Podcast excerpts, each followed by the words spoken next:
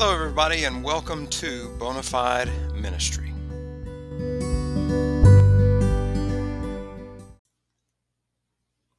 I think many people are aware that there is presently a case before the Supreme Court.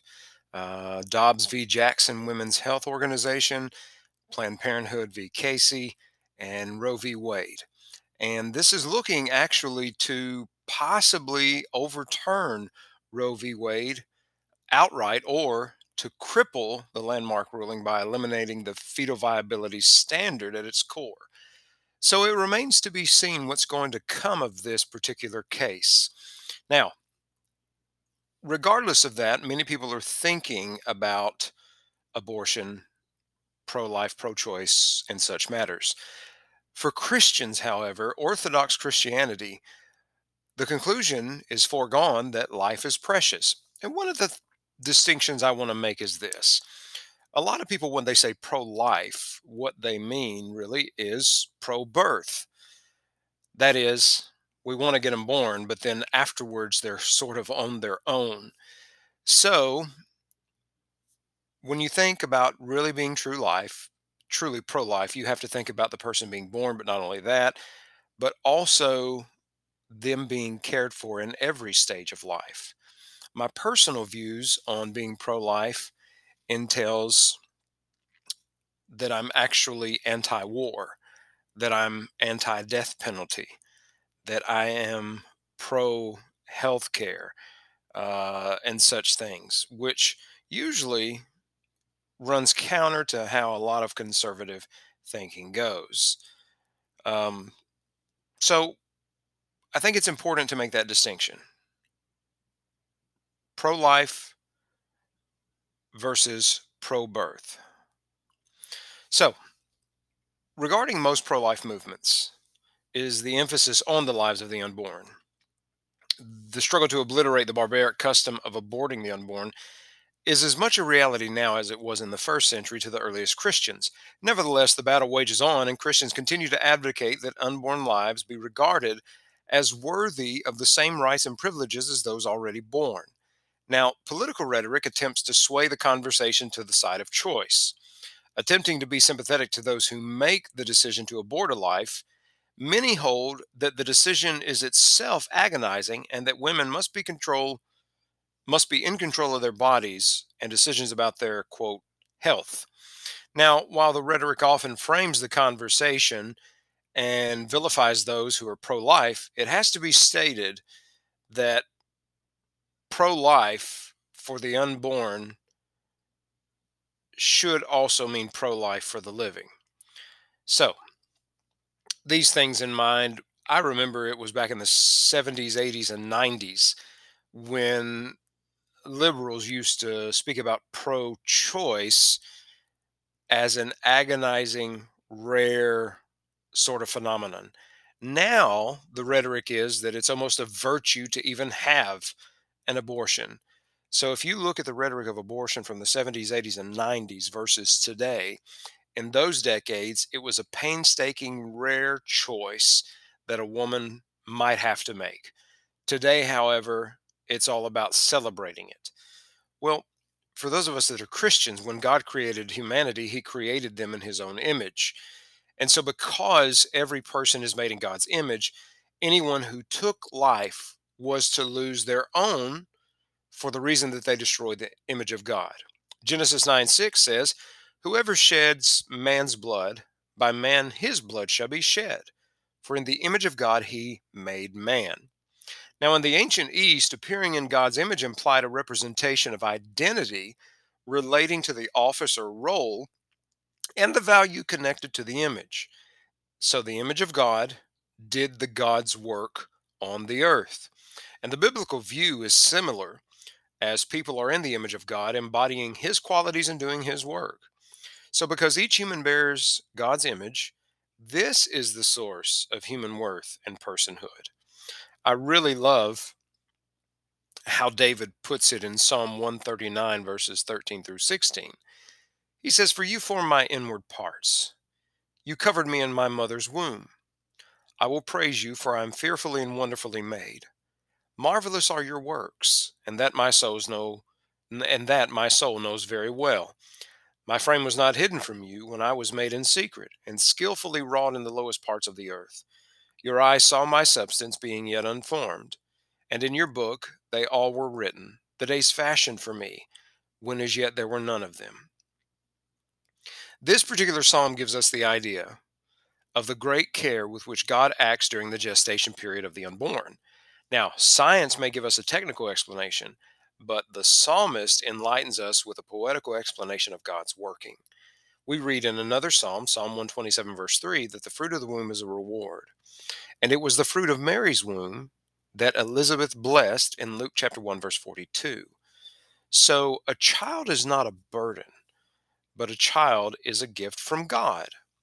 God reveals that He knows the unborn even before they are formed in the womb. And we can read that in Jeremiah chapter 1, verses 4 and 5. Yet while in the womb, they are regarded as living beings, and the discussion about when life begins truly is unnecessary. According to the Mosaic law, if the unborn were harmed, retribution was necessary in Exodus 21, verses 22 to 25. We also see this reflected in our own laws when a pregnant woman suffers harm along with her unborn child. The treatment of such matters is as if the harm were done to two people. But were the vessel to decide that the unborn were unwanted or a burden, they would need only to choose, and the treatment of the unborn as a person is neglected on the altar of the idol of choice. Now, when you go back to abortion in Greco Roman society, Hippocrates in the 5th and 4th century BCE was a pioneer of medical theory as well as the Hippocratic Oath that even to this day physicians swear by when they begin their practice of medicine. And a part of the original Hippocratic Oath says, I will not give to a woman an abortifacient. Now, abortion was rather common in antiquity, but Greco Roman society wasn't entirely careless regarding abortion. In some cases, it appears as wrong as we believe it to be today. For example, in Athens, if a man died while his wife was pregnant and she aborted the pregnancy upon his death, she was charged to have committed a crime against her husband. The legal theory was that her abortion was criminal, since the unborn child could have claimed the late father's estate. So it was more a matter of property rights than a moral statute. But when you fast forward closer to the time of Jesus, we see that not much had changed in this regard in the poet Ovid's work, Amores, which was published in 16 BCE, Ovid mentions abortion in the early Roman Empire and the unborn child as a quote, burden. However, in the next elegy, he refers to the fetus as tender and the destruction of it as by a warlike method. This specific elegy is against abortion because it robs society of her Caesars and other heroes. Ovid suggests that it was that were this a common practice, there would actually be no humanity. So he asked why women would thrust and pierce with the instrument and give dire poisons to unborn children, which explains to us how abortions were performed then. The methods were sometimes as risky for the mother as they were for the unborn baby, and many women died from having attempted to terminate their pregnancy in the Greco Roman period. Now, Cicero, the Roman statesman, mentions a disdain for abortion similar to the Athenian law mentioned above. A mother had been bribed by alternative heirs to terminate her pregnancy, which she did. The mother, in turn, was condemned to death because she cheated the father of his posterity and the republic of a potential citizen. You can read about this in Cicero's work in defense of Cluentius. I hope I said that right. Now, the philosophical school of Stoicism held that life began once a child was born. The breathing of a person outside the womb was the moment that life actually began. And this thinking allowed abortion to be more acceptable. And Seneca the Younger, who lived in the first century AD, uh, who was also a Roman statesman and philosopher, he was able to use this belief in the legal system. He wrote that unnatural progeny were destroyed which was likely a reference to an incestuous conception. But he also wrote about drowning children that were born abnormal and weak. but uh, we can talk about infanticide another time. The Stoic idea that unborn babies were not humans came to influence Roman law, and it only further justified the practice of abortion. Now, not all Stoics consented to this being a good thing. Musonius Rufus in the first century saw abortion as inhumane.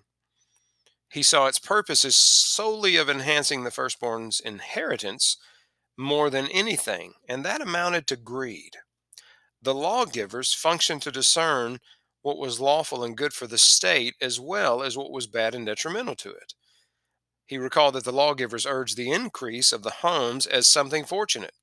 So fortunate was the increase of the homes, quote, that they forbade woman to suffer abortions and imposed the penalty upon those who disobeyed, end quote.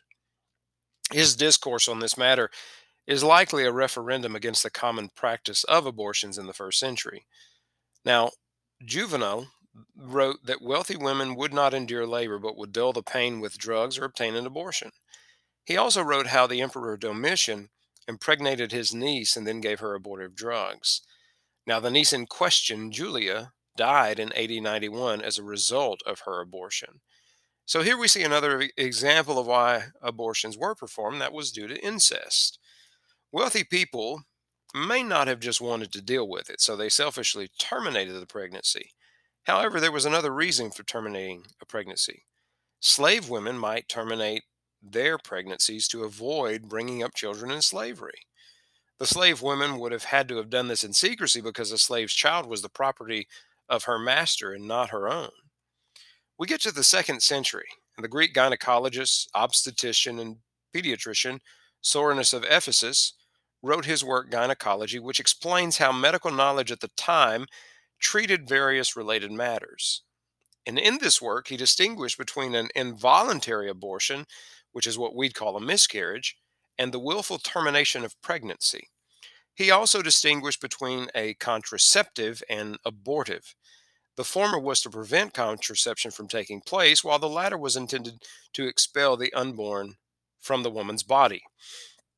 In discussing when an abortive was given, he noted that some would not give an abortive if a woman wanted to terminate the pregnancy due to adultery or because she wanted to preserve her youthful beauty.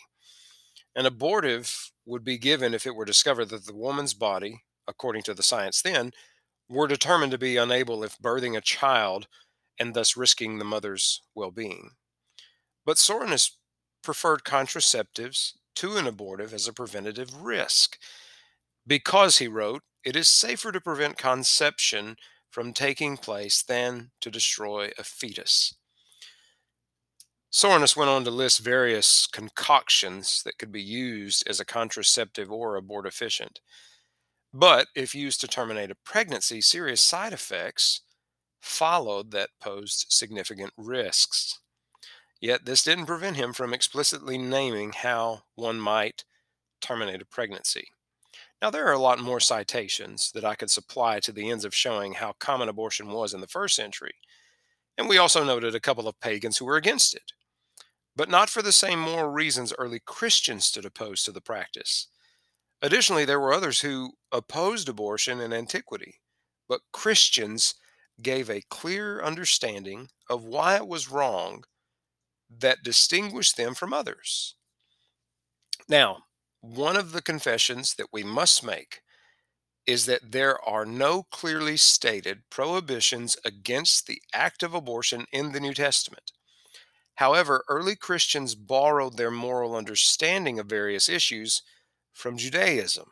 So, we first look at the Jewish historian Josephus, who lived in the first century. He wrote about the Jewish prohibition against abortion on the basis that it was a matter of Jewish law. In his work against Apion, he wrote, The law, moreover, enjoins us to bring up all our offspring, and forbids women to cause abortion of what is begotten, or to destroy it afterward. And if any woman appears to have so done, she will be a murderer of her child, by destroying a living creature and diminishing humankind. If anyone, therefore, proceeds to such fornication or murder, he cannot be clean. Later on, the Ten Commandments were used by early Christians just as they were by the Jews, and that is as teachings that pertain to moral living. Now, the sixth commandment, you shall not murder, was given a greater exposition in Christian thinking. Now, in the first century, a document known as Didache was written, and attention turned to the sixth commandment and stated, quote, You shall not murder. You shall not engage in sorcery. You shall not abort a child or commit infanticide. Chapter 2, verse 2. Now, this document understood the sixth commandment as extending to the unborn. Now, the reason I included that bit about sorcery as a part of this understanding is that the Greek term translated sorcery is from the Greek term that we get the word pharmacy. So it's possible that what the author or authors meant by sorcery may have included taking abortifacients, that is, drugs that induced abortion. Now, our modern understanding of the sixth commandment was clearly understood as extending to the life of the unborn. Now, also in keeping with the Mosaic law, the paths of life and death in Deuteronomy chapters 27 and 28 are recast as darkness and light in another early Christian writing called the Epistle of Barnabas. In chapter 20, verses 1 and 2, we read, But the path of darkness is crooked and full of cursing, for it is the path of eternal death and punishment, in which way are there things that destroy the soul. Here are they who are persecutors of the good haters of truth, lovers of lies, they who know not the reward of righteous, who cleave not to what is good, nor unto just judgment, murderers of children. Now, Christian writers believe that life began at conception. Clement of Alexandria inferred from Luke chapter 1, verse 41, that when John leaped in Elizabeth's womb upon Mary's greeting, that life began at conception. Athenagoras in the late second century pointed to Christianity's rejection of abortion as proof that Christians were moral when he wrote that Christians, quote, say that those women who use drugs to bring on abortion commit murder and will have to give an account to God for the abortion, end quote. Later church councils forbade abortion and actually levied punishments against any who murdered their children. The fourth century Council of Elvira reflects such belief. For example, Canon 63 says if a woman conceives an adultery and then has an abortion, she may not commune again, even as death approaches, because she has sinned twice. Canon 68 says a catechumen who conceives an adultery and then suffocates the child may be baptized only when death approaches. Even some of the most notable early theologians supported this stance. Augustine and John Chrysostom viewed abortion as murder. And so, what are we to make of all this information? Well, we're to make of it that life is precious and worthy of being protected. Moreover, even without the testament of church history, the scriptures give sufficient enough evidence for we Christians to believe this once one examines the passage that speak about life of the unborn, they can conclude that it is treasured. For those who desire greater proof, early Christian history is without apology in holding the belief that life begins at conception, so the unborn ought not to be aborted. Now, these two beliefs led to another moral issue. The problem that arose as a result of unwanted children led to the abandonment of children throughout the Roman Empire, and Christianity responded in kind. So, let me back off of that, and I want to address a few common objections. One of which is what about rape? First of all, I abhor rape. I think it's one of the most horrible things that could ever happen to a woman. And were it up to me, a rapist would be tattooed on his forehead and made to live in shame the rest of his life. But it's not up to me. The Guttmacher Institute, which is not known for being conservative at all, records that less than 1% of all abortions are the result of rape and incest, less than 1%. Now, I agree that rape is horrible, and I don't have a clear answer about that. I once had this conversation with my wife, and I asked her, I said, What would you do if you were ever raped and pregnant as a result? And she paused for a moment and she said, I couldn't terminate the pregnancy because it's not the baby's fault. And I respect that. But I also respect that other women see that differently. And I don't think that there's a monolithic view on rape or incest. But considering that it makes up less than 1% of all abortions, according to the Guttmacher Institute, I think that we can't take the smallest occurrence and apply it to the whole. Now, another argument is men shouldn't have a say because men don't have a uterus. Well, I think that's a weak argument. Uh, if that's the case, white people shouldn't have a say about issues pertaining to people of color because they're not people of color.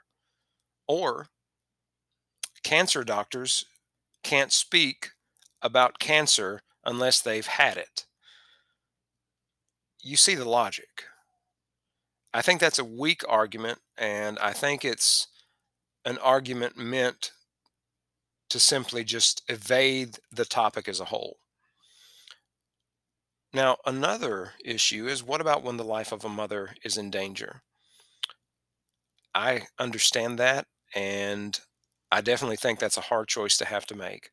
As a matter of fact, I had a friend who, uh, some years ago, was pregnant, and there was a case of the child within her risking her life and she had to go to Planned Parenthood and obtain an abortion. Her life was in the balance, and I really feel for her for having to have for having to have had to go through that experience. Um, but I know she's not a careless person, and I know that you know she doesn't devalue life, but her circumstances were a rare occurrence, and she had to make it make a tough call. Now, if abortion was completely outlawed, she would not be able to have obtained that. Now, I'm compassionate towards those circumstances, as I think everyone should be, because she was facing death and she had to make that decision. So, should abortion be outlawed outright? I don't believe so for cases such as, you know, a mother's life in the balance, and I just happen to know one person for who that was a reality. There are also cases where the fetus is not viable, that is, it's not living in the womb, and it's necessary to evacuate it from the mother's body so that it doesn't become a harm to her. Because there are cases of dead fetuses, dead children in the womb who break down and who can create a host of health issues for the mother. Now, if it were my wife and such an occurrence were so that her life was in the balance and there was no viability uh, to the to the child's life, you know that would probably be a decision that we would make. But that's a rarity and an exception and I think that at all costs, life should be protected. Now, there's also the argument my body, my choice. And I do believe that every person should have the right to exercise bodily autonomy and make the decisions that are best for them. However, a mother only has one heart and one set of lungs. That other heart and that other set of lungs within her, that's not her body. It may be within her body, it may be feeding off of her body, but it's not her body. I'm all for women doing anything as it regards their personal being, and not just women, but anybody, whether I agree with it or not. However, that child in the womb is not her body. And that is a distinction that many of us make. I'll go on to conclude simply by saying that I believe there are many women who are forced into a difficult position to make this difficult choice. But I will also say that there are probably many women also who are simply irresponsible. Do I believe that the men with whom they're irresponsible are as equally culpable? Absolutely. Absolutely. Our society is driven by sex. And because of that, people are fast and loose with it. And because of that, many unborn have paid the price. And that shouldn't be. There are so many different ways that a person can protect themselves. Now, as a Christian, we have certain views about the sanctity of life and also of marriage and sex within marriage. And I could talk to that, but the reality is not everyone shares those views. But there are contraceptives that people can take. There is also the morning after pill that women could take. There should be no reason or a very small percentage of any reason that a person finds themselves pregnant. I know sometimes accidents happen. I fully understand that. But I think that we should be able to admit that there is also a lot of irresponsibility that is occurring. Now, is that any of my business? Well, not particularly. However, when your irresponsibility costs the life of another, that is a problem. If I were carelessly driving and texting and hit a person and killed them, I would face charges in a court of law. Rightly so, because I was irresponsible. And people that are irresponsible at the expense of another, I think, should have to face penalties for that. Now, I'm sensitive to those who have made that difficult decision. And I don't believe that that is an unforgivable sin.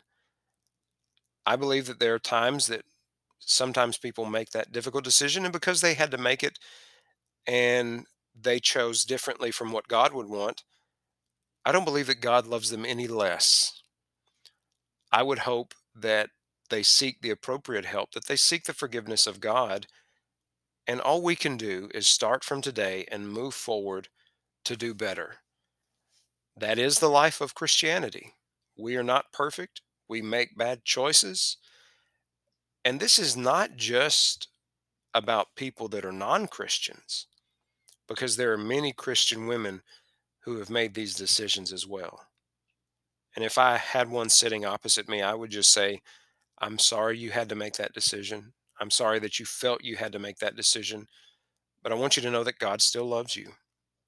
Now, the one thing that's going to be hard for a lot of conservatives to stomach is the fact that if you will notice that when Obamacare was signed into law, the abortion rate dropped dramatically after it. And why was that?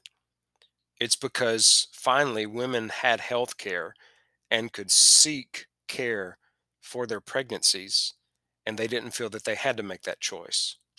Now, if you are a conservative Republican, you're going to hate to hear that, but I invite you to look it up and study it yourself. Not long after Obamacare was signed into law and during the presidency of Barack Obama, abortion rates plummeted. And one of the things that history has shown is that when a Democrat is in the highest office, abortion rates go down. So that's something worth looking at. And in the event of full disclosure, I thought I'd just point that out. So, uh, the majority of what I had to say as far as the data and the information is also in a blog post at my personal website, which is sc hunter.com. sc slash hunter.com. I'll put a link to that in the show notes. I thank you for your time, and I hope this has been informative.